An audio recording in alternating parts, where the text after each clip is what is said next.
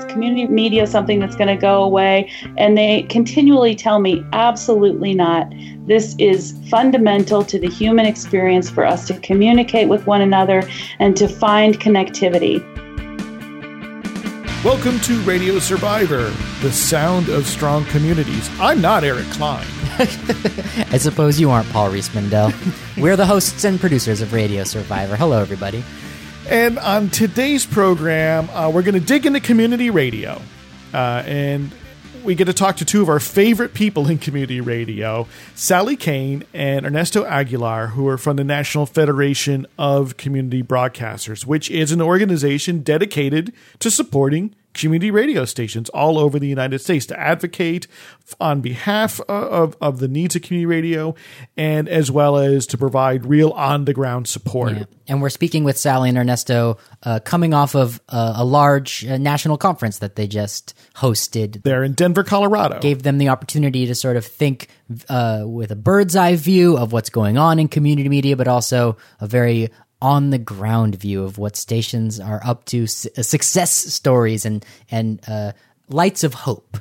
And so that, I'm glad we're bringing this segment to the listeners today. Paul, I wanted you to give the listeners of Radio Survivor, especially maybe some of the folks out there who aren't familiar with what community radio is, um, how it's how it's changed in 2017. We're sort of in a moment where there's more of it than ever before, but I think that that's not a uh, universally accepted story that community radio is doing so well. You know, I have this like canned kind of uh, talking point that I often have with community radio people, in which I say community radio is not itself obvious. It is not self explanatory. Just because you've heard community radio and folks listening to us on xray.fm, which is a community radio station, you don't always necessarily know what community radio is just by listening. And it's something we need to go back and explain every so often so that new folks in the medium can can understand it. Community radio is radio where it's much more of an open door. It is staffed by volunteers, people from the community, intended to represent people in the community. So rather than necessarily only as a service, and I think we can think of public radio as a service, provides news as a service by from professionals. Mm-hmm. I'm not knocking it; it's very valuable. Community radio is more likely that people from a particular community have their own shows, and it can be around culture, it could be arts, but it can also be around particular issues. It can be around uh, particular communities of interest, it can be around political communities, etc. They're actually on the radio representing the their communities themselves speaking to their communities, but also speaking to yeah. the broader community. But also, I want the listeners to be aware that uh, there's a lot more stations than there used to. yes, to there's been a flowering of community radio since 2013. Uh, more, many more stations went on the air in 2000 because it started, uh, that's when the FCC started to license something called low power FM, which are smaller, less expensive stations, easier to get on the air.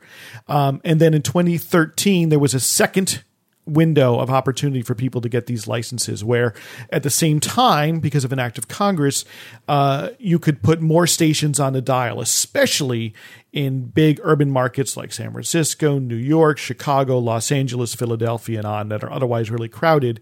And so what that allowed us to do is to sort of double uh, if not triple the number of low power FM stations, the majority of which are kind of community radio stations yeah. to go on the air. So in, in, cities around the country, we've seen the number of community radio stations go from one to two or or one to five or go from zero to three in many cases. It bears repeating over and over here on the Radio Survivor program that in the 21st century, community radio is bigger than it's ever been before in the United States. It's it's arguably bigger than it's ever been before in the world as community radio also takes root in places like the UK, in places like India, in places in Latin America. We're not and, and other places around the world. It's it's an anti cliche that radio is doing very well in the 21st century. Absolutely, it really is. That's what we're here to talk about. And that's the thing we talk about all the time on our website. Go to radiosurvivor.com uh, to learn more about that. And for anything we talk about on the show today, you can get show notes, get links to help you follow up so you don't have to try and take notes. while you're listening. Does anyone do that? Go to radiosurvivor.com slash podcast. If you got questions or comments about anything we talk about, drop us a line. Podcast at radiosurvivor.com. And we welcome Sally Kane and Ernesto Aguilar from the National Federation of Community Broadcasters. Thank you both so much for joining us here on Radio Survivor. Great to be here. Absolutely. So, Sally, uh, you just wrapped up uh, a couple of weeks ago your big national conference, the National Federation of Community Broadcasters Conference. Maybe you could tell uh, folks a little bit about like w- what is this conference and, and like what's its purpose? What are you hoping to do with this annual event? Sure. I, I, I, was thinking, wow, was it a couple weeks ago? It's all kind of a blur. But um, NFCB has been convening this signature event, the annual Community Media Conference, for 42 years. And um, the significance of it, really, historically over time, is that uh, community radio is a fairly dispersed group. Um, they serve a lot of rural communities and remote areas of the country, and as you know, sort of niche markets in urban areas. So it's really the central convening to bring all those people to the table to meet one another and network and have shared learning experiences and to really be lifted up in the work that they do.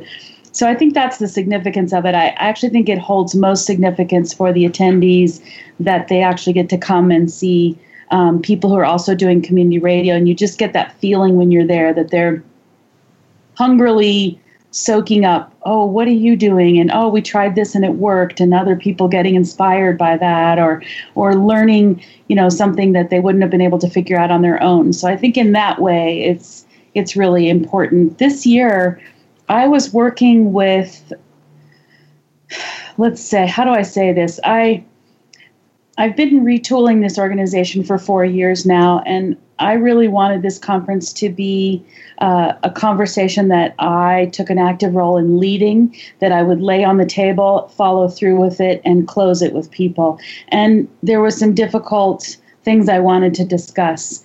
And so we grounded the conference in the notion of identity. What does that mean? Mm. where does it come from? How how do we formulate that within ourselves on a very personal level? And and what what you find when you dig into that is that it's deeply personal number one. Two it has amazing undertones in terms of um, race gender ethnicity culture. So all those things that sort of that, that sort of fly under the radar in or in nonprofit organizations are manifest in these identity issues. So I wanted to bring people to a start there. We had a really inspiring keynote from a Latina woman here in Denver with Project Enye, who really told her personal story of of identity as a Latina and as a filmmaker.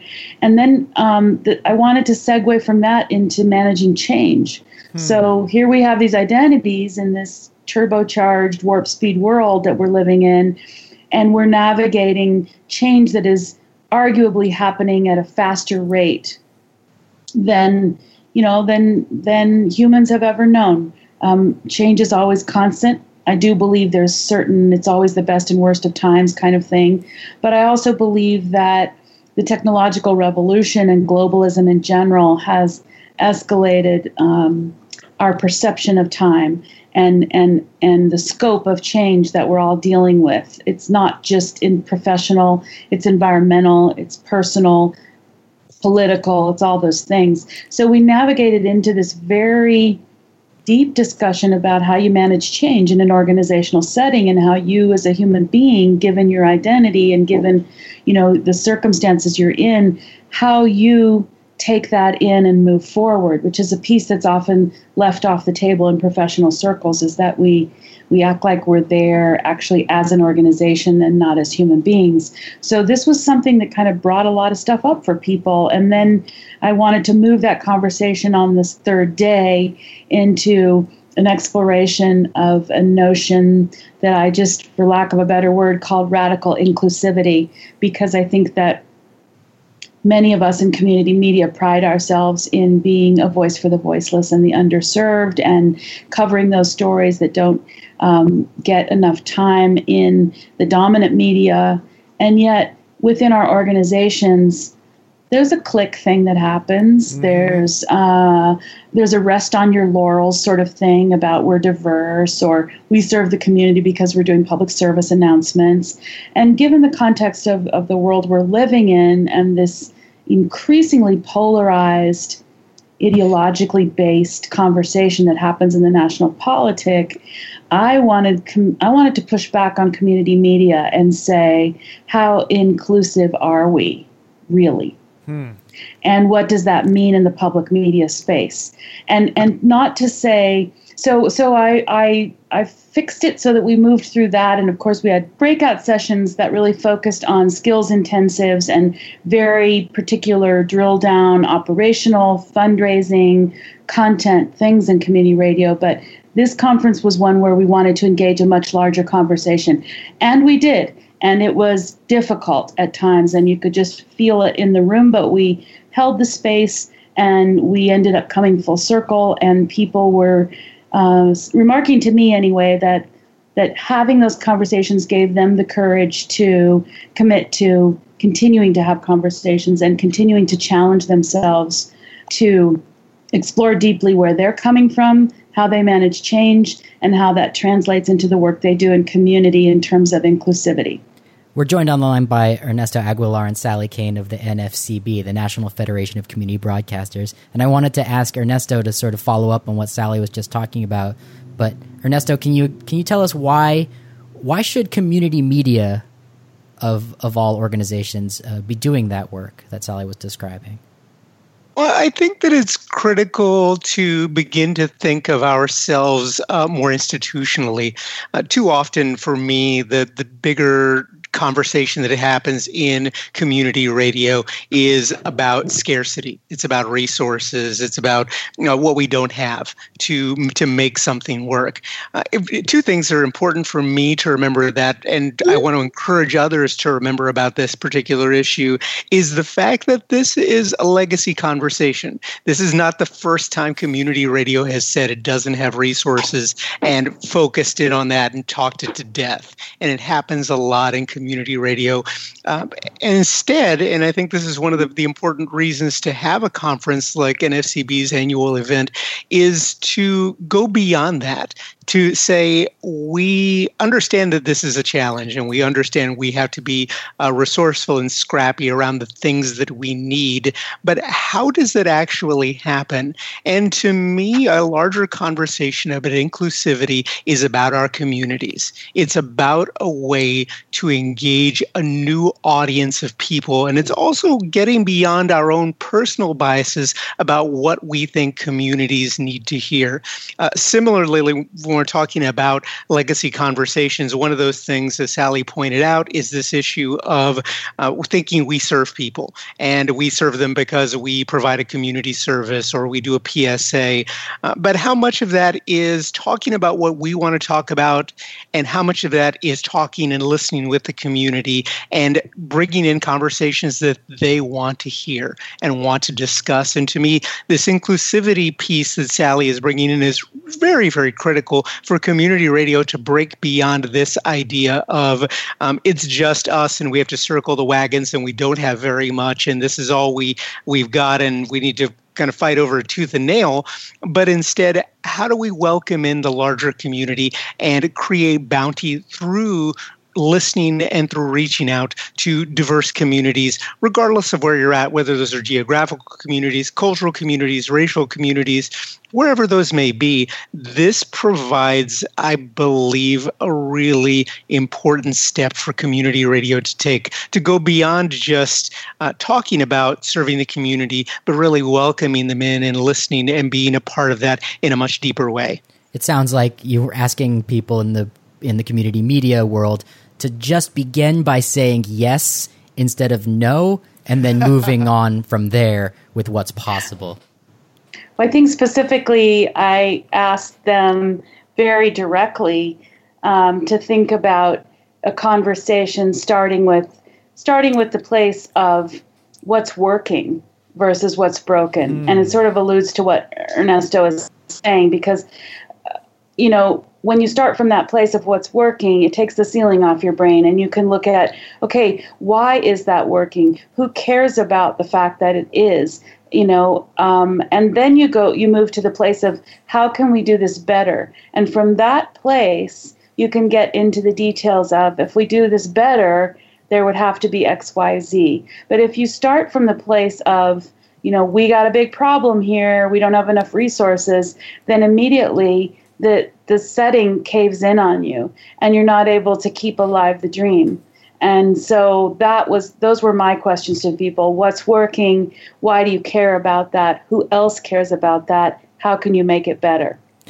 And so what came up when you asked that question? What did people share that is working?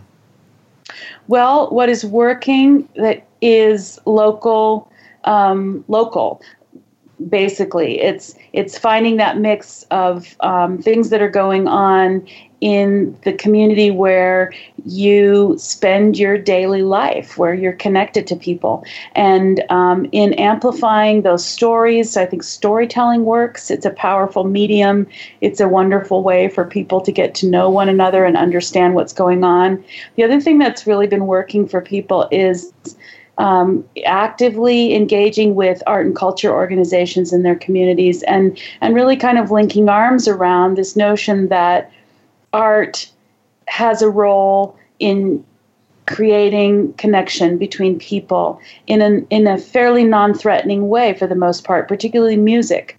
So we're seeing a lot of of small um, smaller stations getting involved with very invent you know innovative partnerships with art and culture organizations um, upping their game on storytelling efforts collecting the stories in their community from people's own voices. And then also of course what's been going on and gaining a lot of speed is um, news reporting hard news reporting. And we had an intensive with solutions journalism network and a number of sessions that were really all about how do you do that kind of community reporting? What type of um, of policies do you need and what what type of uh, practices help maintain editorial integrity and and ethical journalism standards while you're covering people whom you are deeply connected to uh, in daily life. And one of the things that comes up with these smaller stations is that there's not a lot of anonymity in small communities. Mm-hmm. So if you want to if you want to do a, a, story on the local hospital, you know, it's very likely that you're going to be standing in line at the grocery store next to someone who's employed by that hospital. So you know, people are, are, are really trying to figure out how to do that well and, and do it better. And a lot of them are finding it's through that kind of testimonial storytelling that a lot of it um, can happen, that people are just given an opportunity to speak in their own words. So the, the other thing that's working fundraising wise is um, people are moving from the pledge drive only to this subscriber kind of monthly sustaining donor thing and there's a lot of success being had in the arena of major gifts because the first amendment is under fire and local is uh, something that people are really turning attention to as a way of creating agency and a sense of empowerment in the world and in their lives and so community radio is uniquely placed to be quite successful in garnering the support of people with resources and communities who want to support the First Amendment and who want to support community life on a local level. So that's a lot. That's a lot, and that's that's really good to hear. I'm kind of curious to pull out. You mentioned sort of storytelling, local stories, and and sort of the ability to have that local testimony on community radio. Yeah, on community mm-hmm. radio. What is that? do you have a sense of what that sounds like? Because I think that you know it's one thing to sort of talk about it, but I think often it's difficult to to quite imagine what it means in practical reality or who does the work. You're yeah. not just opening yeah. the phones. Someone has well, to. maybe it is just story. opening the phones. I'm just kind of curious. What what what does it right. sound well, like?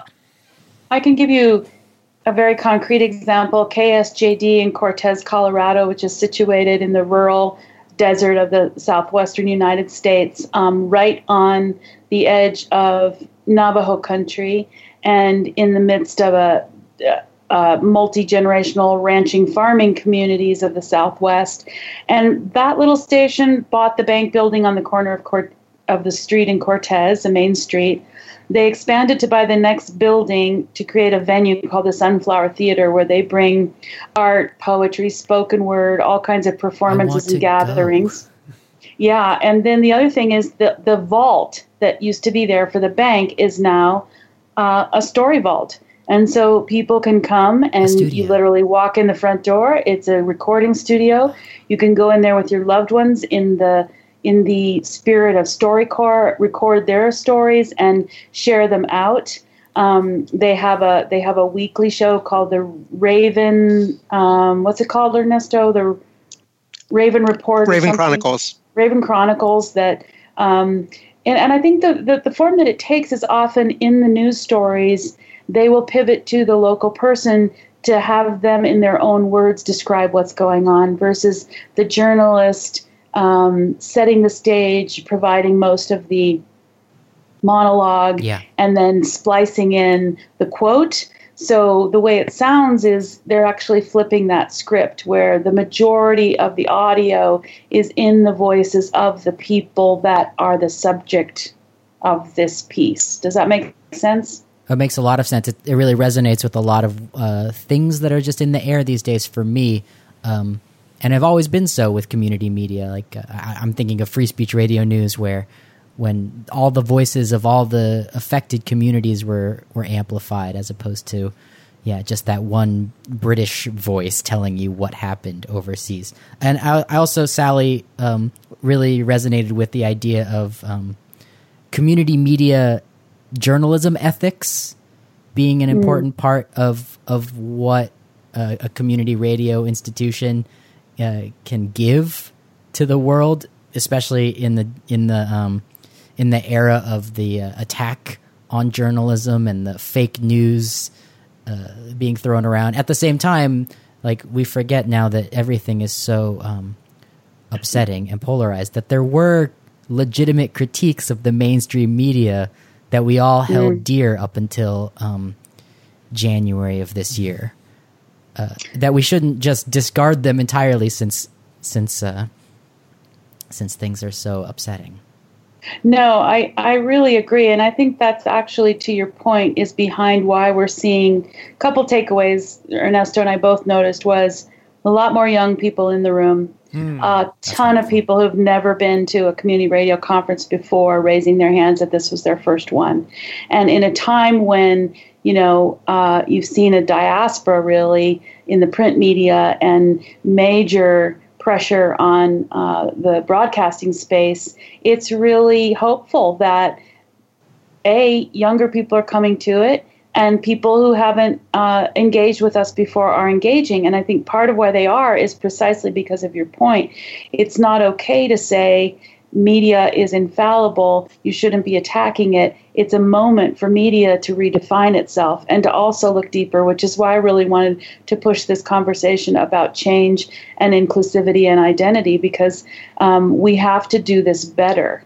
We have to take this as an opportunity to, to actually reinvent the conversation that we have as a society and media should be there to help that. In in the first early days, when Bill Siemering at NPR, their first program director, wrote the mission statement and and talked eloquently about public media, the sound he was going for that that that the way he described it was to bring the voice of the people to the people. And I think community radio people really know what that sounds like.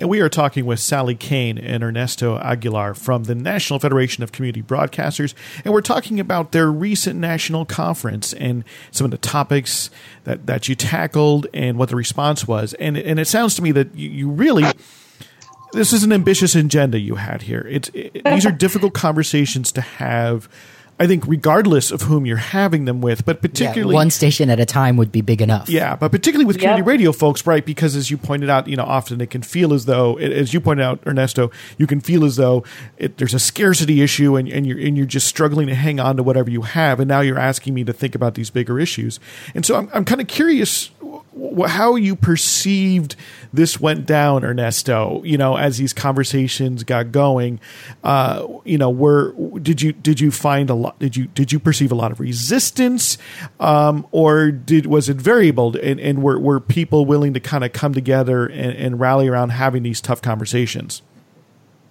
I think people are excited. I think that, that we live in a world right now where there's a lot of question about community radio and where it's headed. So when you have a lot of folks in the room who care about community radio being challenged to think about their organizations in a different way, being challenged by the internet and streaming, podcasting, everything else to to step up to the plate and do something bigger, uh, people are interested. Pe- people like a challenge and are curious, and there are a lot of stations that are doing innovative things. Sally's pointed out an example with KSJD. There's also stations like KRCL, which are par- partnering with local podcasters to do programming using their studios. There's WORT, which is doing its Five Minutes on the Farm podcast, where they bring in local farmers. There are folks that are really intrigued about getting a chance to say, uh, we want to imagine our organizations in a different way. We understand that there is a lot of power here with community radio that people oftentimes overlook or take for granted. I mean, you all in this podcast have had a lot of conversations about college radio stations that are unplugging their um, relationships with licenses and such. Uh, but as you see with community radio, and I certainly had this experience in the room, there are people who understand that there's an institutional legitimacy that radio and community radio still have locally and still have with young people, still have with schools, still have with churches and other organizations locally that these leaders don't take for granted. They just need a spark plug like NFCB to say, hey, here are new ways of looking at these things. Here are new challenges that are facing us and ways that you as leaders can just connect with these communities in a different way and listen in a different way. And, and in my experience, I had a lot of people that are very, very receptive to that. That's great to hear. I love that you pointed out how community radio still has institutional validity in the communities. And I think it has that validity whether it's a station that's been around for 50 years or a station that has been on the air for, for, for six or eight months, right? A new low power FM station. And, and, and Sally Kane, you mentioned how you saw a lot more young people here. What, what do you think is behind that? Because I think that, you know, in a lot of community radio and, and nonprofits in general, there's a certain concern that there's a graying out as, as folks are getting older. It's it's tougher to, to, keep in touch, and there's desire to to bring in young people. And you mentioned that that there seemed to be more there. What do you think is behind that? What, what's the what's the infusion of energy? Well, I mean, on the surface level, I think I think probably one of the biggest variables is that everybody has a phone in their hand, and you can go out and record and take photographs and produce. And so, um, this is this is a gen- generation native to um, the digital space, and they and see it as a place. Yeah, and they see it as a place to play and express themselves beyond, you know, just sort of the personal brand building uh, thing of social media, it's through a community media organization, they can take that to another level and expand that to here's what's going on around me. And so I think that that is it's just a natural place for them to go. And unlike um, more structured, uh, distribution oriented public media institutions, there's room for them to experiment and yeah. to play. And I also think that, you know, 2008 when the country went into deep, deep economic stress, there is no recovery in the middle part of this country. there are very small pockets on both coasts where that's mostly happening, and a you know maybe a few in between. But um, I think what, what was happening in community media is that we sort of took it in the chin, and everybody was really worried about keeping these organizations together. But that's almost 10 years ago now. And what I sense is that people are saying, okay, we're not weathering a storm here. This is the new normal. This is the world we're actually living in. And we have phones and we have microphones and we can actually go out into this. And technology, I feel, was really viewed, especially you know the digital stuff by the public media sort of legacy system as something that was stalking them something that was going to make them obsolete something they were afraid of. Where, whereas now fast forward i think people have moved out of that more and they're just saying look it's another place where we can venture that we can venture into and and create and make. And in some sense we've all become makers. And that's very um, for millennials that's where they live in that kind of space. And for NFCB's part, we've really tried to embrace that with this conference. We streamed our plenaries and keynotes on Facebook as well as Periscope.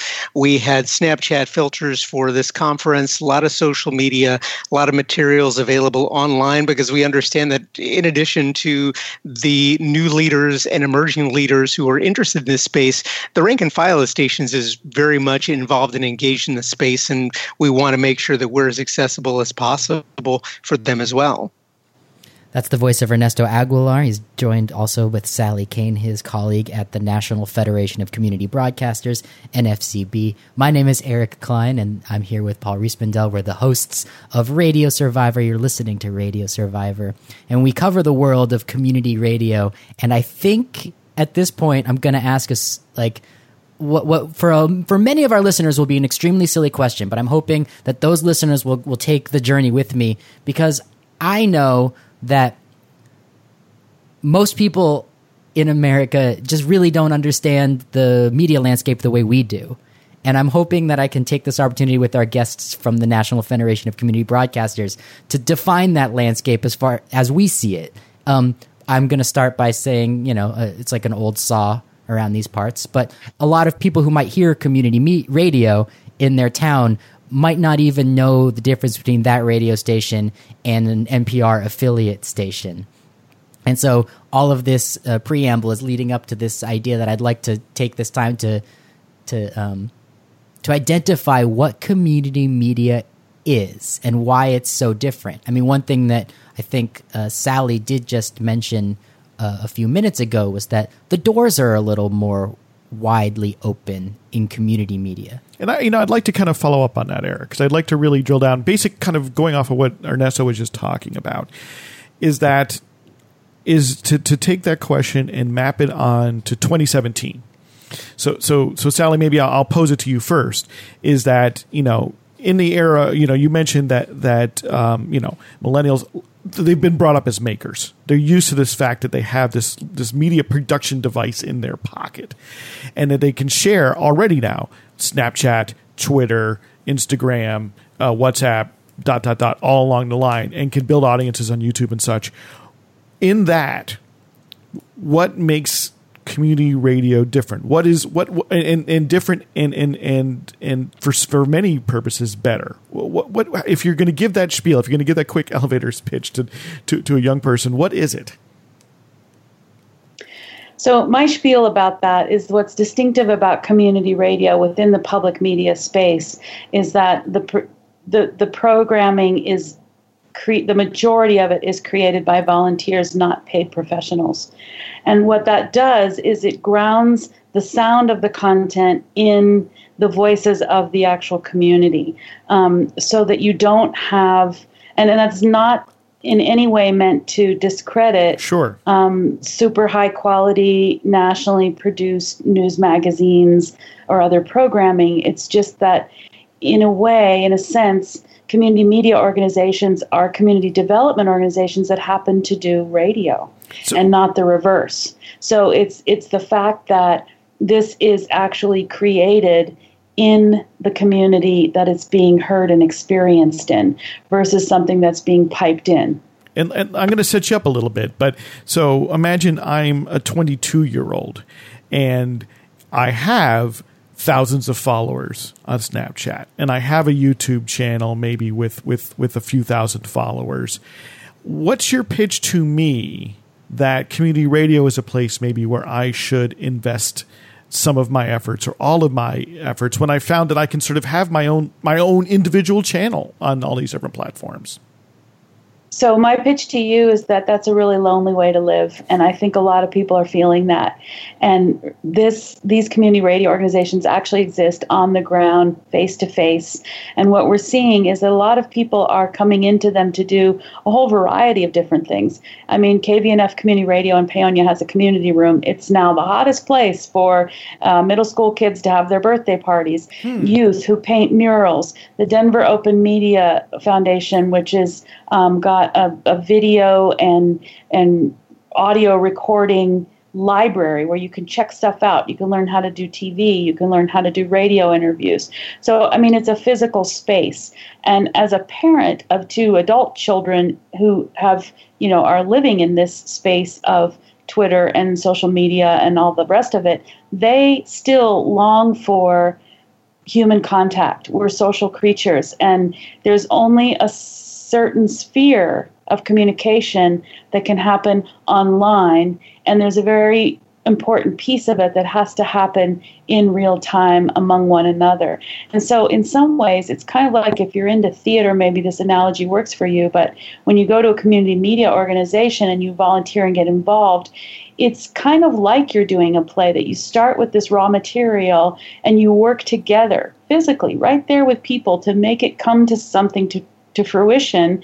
And there's this sense of esprit de corps and camaraderie and connection to an actual place that I feel is um, the supplement that this kind of endeavor gives to people who would otherwise have thousands of followers online. Mm-hmm. Yeah, I, I really appreciate that answer. And in some ways, you know, having a conference, bringing people together physically, you know, is an instantiation of that spirit uh, mm-hmm. that enhances the collaboration.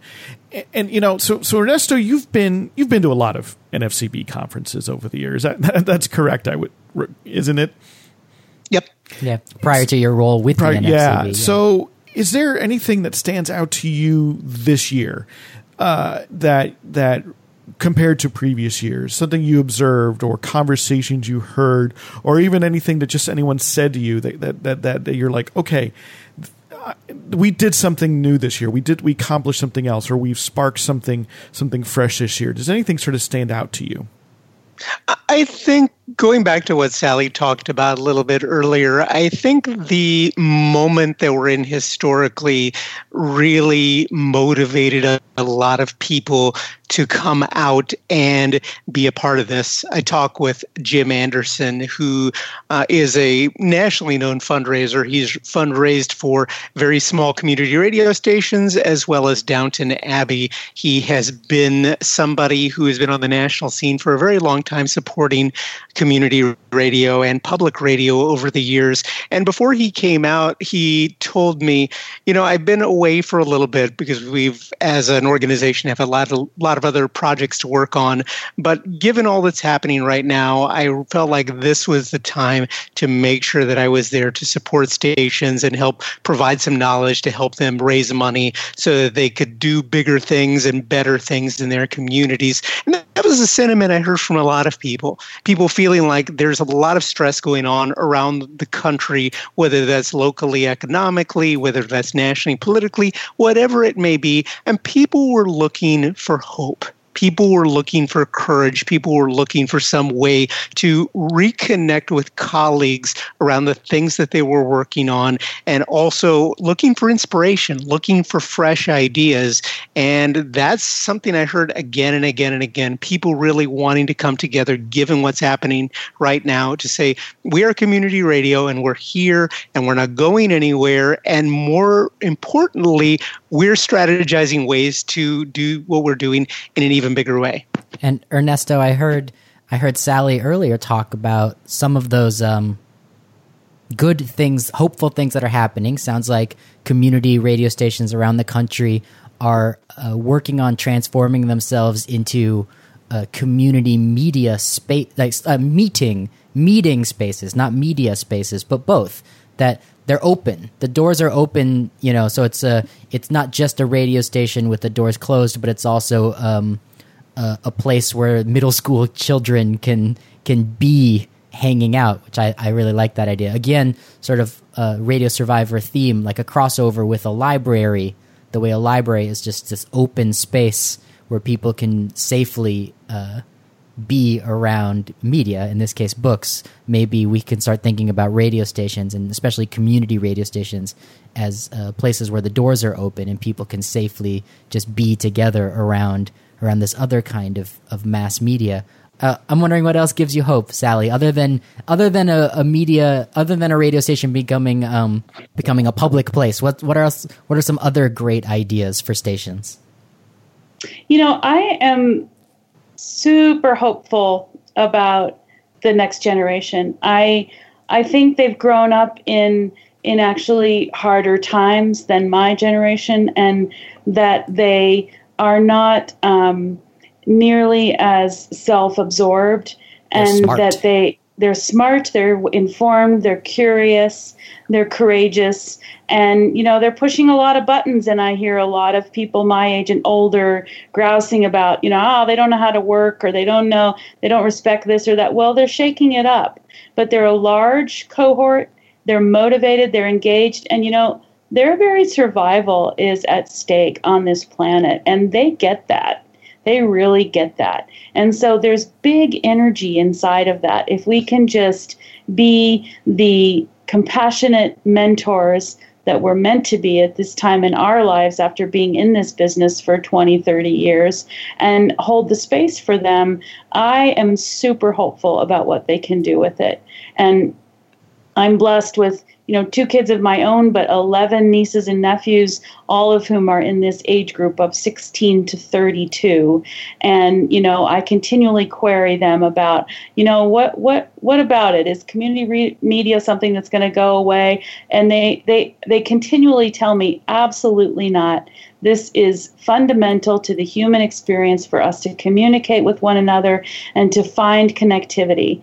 And, you know, there's a, there's an art piece to this, there's an information piece to it, and there's just a simple entertainment piece to it. And all of those are essential in human community. And that's that's not something we're going to wipe out. So I'm very hopeful about that. And I'm also very hopeful about uh, many of the citizenry that feels that it's time to reclaim a sense of shared values around uh, caring about what another person's experience is yeah in your community. And, and in the face of this assault of you know dividing people so much, there's also a response. And I'm hearing this from colleagues in the UK who have said to me, you know, Brexit was our Trump phenomenon in a way, if you will.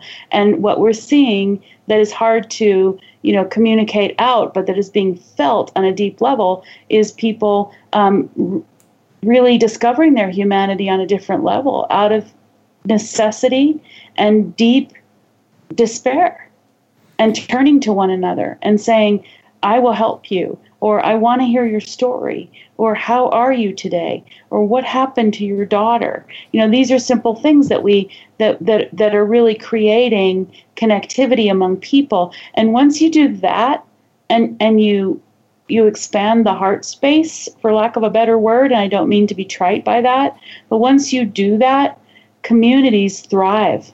That's what their main mojo is, is people who have the capacity to care. And those are some. I mean, I really I feel that deeply that that those two places, the host, uh, the the hope. I'm sorry, I, I feel that hope very deeply, and and uh, my question is though, and it's a hard question, and I'm going to throw it to you, Ernesto, maybe to, to tackle it. Is you know, you've mentioned some some stations that are great exemplars that are doing some interesting and innovative things. Some of them simple but still innovative. Are community radio stations in general ready and positioned to take advantage of this energy, the, the, the youthful energy of a younger generation coming up and getting involved? Um, are they getting involved?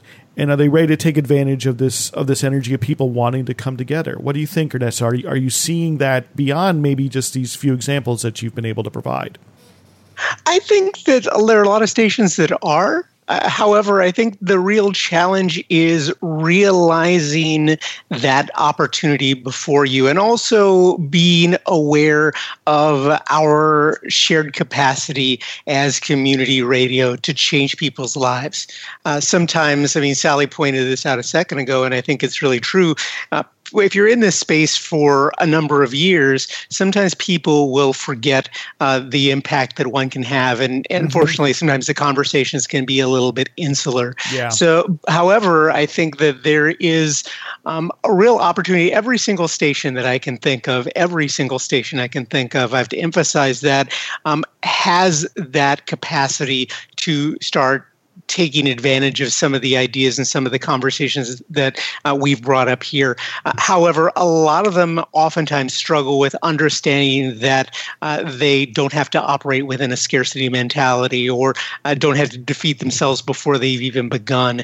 And sometimes it's a cultural issue, sometimes it's a leadership issue.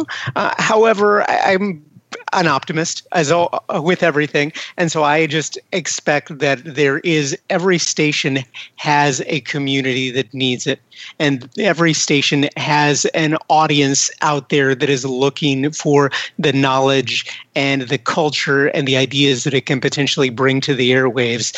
Uh, however there's definitely a big challenge with uh, imagination and there's certainly a challenge of really strategically planning oneself and placing oneself in a spot to really take advantage of the moment before us.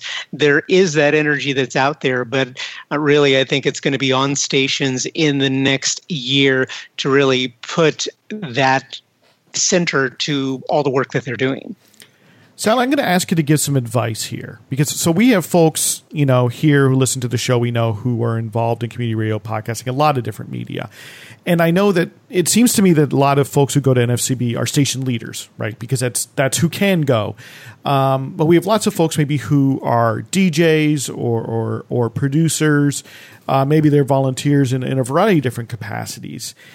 Uh, the folks who may not have the opportunity to go to NFCB uh, conferences or to other sort of development conferences like this for all sorts of reasons. And I guess, you know, I kind of want, if you have any advice for someone who isn't a station leader, of, of one thing they can do that might help their station open their minds in the way that sort of Ernesto has laid out there to become less scarcity focused and, and looking at the at, at, the actual abundance in some ways that, that, that they have in front of them. Do you do you have any advice to that person who maybe isn't in a leadership position but but yet would like to have an, this positive effect in their station? Well, I think there are a couple avenues. For one, um, you don't have to go to the conference. Sometimes you can bring us to you and especially if if you if people can organize regional get-togethers we can be there. And we're happy to come. And oftentimes if, if someone from like Ernesto or myself to speak to a to an organization or a group of organizations I've been to Oregon um, the Oregon Community Media Network which is just I mean, there's probably 28, 30 stations involved with that, and they they convene on a fairly regular basis. But they asked me to come and talk about the big landscape, and there were lots of people in the room who weren't leading stations, who were volunteers, who were you know part timers, whatever it was. And oftentimes, when we can present something um, that's happening, and we're not of you know embedded in the organization people listen to it a little easier. Um, so i think that's one thing. If also if you're not in a leadership position but you want to bring that in i would say one of the best ways that that you can do that is to acknowledge uh, the, the labor of the people who've come before you, whose shoulders you're standing on, but keep bringing and offering what you have to the table. And not with a chip on your shoulder, but with a genuine desire to participate. And I think that that is, um, uh, you can just get a lot more with honey than you do with lemons. Let's put it that way, yeah. you know? Uh, so I, I, would say that's a tactic as well. Ernesto, and, and I'm sorry, go ahead, Sally. No, it's okay. Um, that's I was just going to ask if you if you if there's anything you want to add there, you know, because I know you, you know you you have your work with the NFCB, and part of that you you were a program director. You had a long uh, record of service there at KPFT in, in Houston, and you know what advice you might give to to that person who's not in a leadership position but would like to help their station take advantage of of some of this positive energy. Well, I can certainly share my own story because when I, before I became program director at KPFT, I was a news director. And before that, I was a volunteer. And one of the things that I would encourage anybody who's working with a station that wants to bring a positive change or wants to make a positive contribution uh, to leadership is to take on responsibilities, be a part of that change, because the reality is these stations really need uh, people like yourselves who are interested in seeing the station move in a good direction and are interested in making it welcoming, whatever your agenda or your hopes for a station may be, the more opportunities you take to become a leader and to lead either at a station or in other nonprofits, that's experience that you will bring back to the station and can only enhance your ability to lead others. Um, you may not be in a leadership position right now, but the more that you do, the more support that you can give a station, whether it's in fundraising, whether it's in operations, volunteer training, whatever it is. Um, the stations a need it a lot and b the stations will need future leaders and that's just going to happen. There is a march of time, and stations will have leadership turnovers, and they need people that understand their operations and understand fundraising and uh, seek a better way to do what they're already doing. And if you want to be a part of that, I would absolutely encourage you to not turn down that moment because it's easy to say, and this is something that uh, people oftentimes reflect on. Uh, people who want to lead sometimes wonder if they're the right people and sometimes wonder if I'm really the best person to do this or whether this is my time. Um, any revolution is oftentimes led by people who don't know whether they're the right people or whether this is the right time or whether we are the best qualified individuals. Sometimes we're not, and that's just the truth of it. I have that struggle with myself on many occasions. I think all of us do in some way, shape, or form. But we accept that responsibility, and I encourage you to accept that responsibility as someone who is a volunteer at a station um, because this station in your community needs you. People like myself need you. I had my life changed by listening to community radio. I came from a community where public radio was not a part of the culture at all. I accidentally discovered community radio, and my life is completely different because somebody else decided to volunteer. So you will make that difference in lives of people like me, and I absolutely say go for it. Don't be shy and don't start to second guess yourself. Just do it and do what you can to make a difference at a station. You know, I think that Ernesto is articulating in his story a fundamental truth about the human experience, which is that we are born with an innate longing to connect to something larger than ourselves.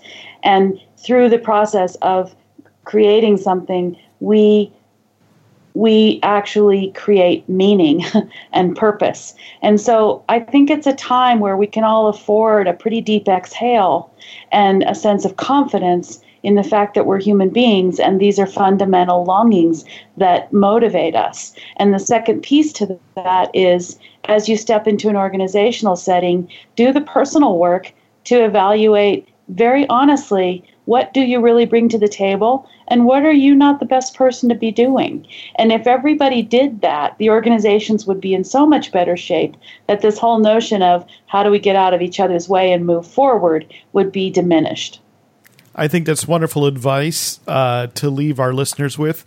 Here, here. Thank you, Sally Kane and Ernesto Aguilar from the National Federation of Community Broadcasters. We really appreciate uh, you coming here and sharing uh, your wisdom and your experience and the things you learned from uh, all of our fellow community broadcasters at your annual conference. We, we appreciate you sharing that with the Radio Survivor audience. Thank you for joining us. Thank you both. Really fun. Thank you. So happy we had the opportunity to bring Sally and Ernesto to, to these airwaves uh, here on Radio Survivor. Always a pleasure to have them. They're so inspiring, and and I appreciate their positivity and their hopefulness for community media in general, and their call to action for leadership. I think really resonates with me. And and the thing I, I just want to put out there is that I also want to make this a call for mentorship and lifting other people up. And you know, th- there are folks who who may be working in community media of any sort, community radio, community access television, or even maybe you know you're starting your own sort of podcast network. And you know, ultimately, you know, people certain people hold power and they hold it for a while right and and, and not, not in a jealous sort of way right not in a donald trump sort sure. of way well sometimes i think as we spoke about in the interview there's certain people uh, who else is going to do it if I don't right, do it? Exactly. And and you may find yourself in that position. I know I've found myself in that position in organizations. And you know, if, if you're used to kind of having that leadership and that power, I, I, I would like to challenge you to find ways that you can lift up other people, and maybe find a way to make that transition plan so maybe you're not the leader or you grow yeah. the, the the cadre of leaders so that they're so that instead of maybe there being always the same two or three people who are shouldering uh, the load that you grow that to five or ten and it's not just to, to spread out the work which is always nice but also to kind of of, of give people an opportunity folks who who might not be feel like they can jump to the front always for you to help bring them to the front. Yeah, and, be, and be patient with some people that uh, aren't often uh, uh, given the permission to be leaders right, exactly. to help them uh, grow into those leaders. Exactly, and, and, I, and I, I think those are young people. I think I think is definitely a, a, great place for you to invest a lot of that. But but not only not only young people. And I know, look, speaking right. speaking as a a middle aged middle class white guy who's held uh, positions of power at media organizations, organizations yeah. right? I, I can be self critical right and say maybe there are moments when when i should have stepped aside or should have stepped aside while also holding somebody else's hand or their arm and helping them forward. And and in the latter days of of, of my work in these organizations I did try to do that. I'm not going to say i was always successful or i i did a tremendous job but it's something i think to think about working on. Then especially if if you are a community radio volunteer or or worker who who is feeling overly burdened yeah. to begin to think about well how how how can we share the burden, but also how can I do that while while helping somebody else take that step to the forward, mentor somebody to be the next generation of leaders in my organization and in sort of community media in general. There's there's a dark side to today's interview and there's a light side. And the dark side was that there's not enough resources, there's not enough money, there's not enough time on the air, and I don't have the energy to do this work and I can I, I I I'm just treading water here at a community media institution. And then the light side was opening up the doors to the young people and to other people who haven't been inside your station yet and opening up the work to include them and and hopefully growing the the power of your community station uh, so that it's not just the same people that it's always been the scarcity model, but that there's really a boundless potential. There's so much more community uh, out there, and in 2017, that community can grow. It, it doesn't have to be uh, all doom and gloom here at Community Media. What do you think? We'd love to hear from you. Drop us a line at podcast at radiosurvivor.com. And if you'd love to record a commentary, we'd love to have it. Uh, just do it on the on like the voicemail app on your smartphone and email it our way, podcast at radiosurvivor.com. This is a listener and reader supported enterprise. We'd love it if you could give us a hand and help us out and keep let us help us do what we do more and better. Go to radiosurvivor.com slash support to learn how to do that. Paul, thank you so much for putting together this show this week. I like I was glad to be here. Thank you so much for joining me, Eric, and thank you, every listener, but especially you, for giving us an yeah, hour of your you. time.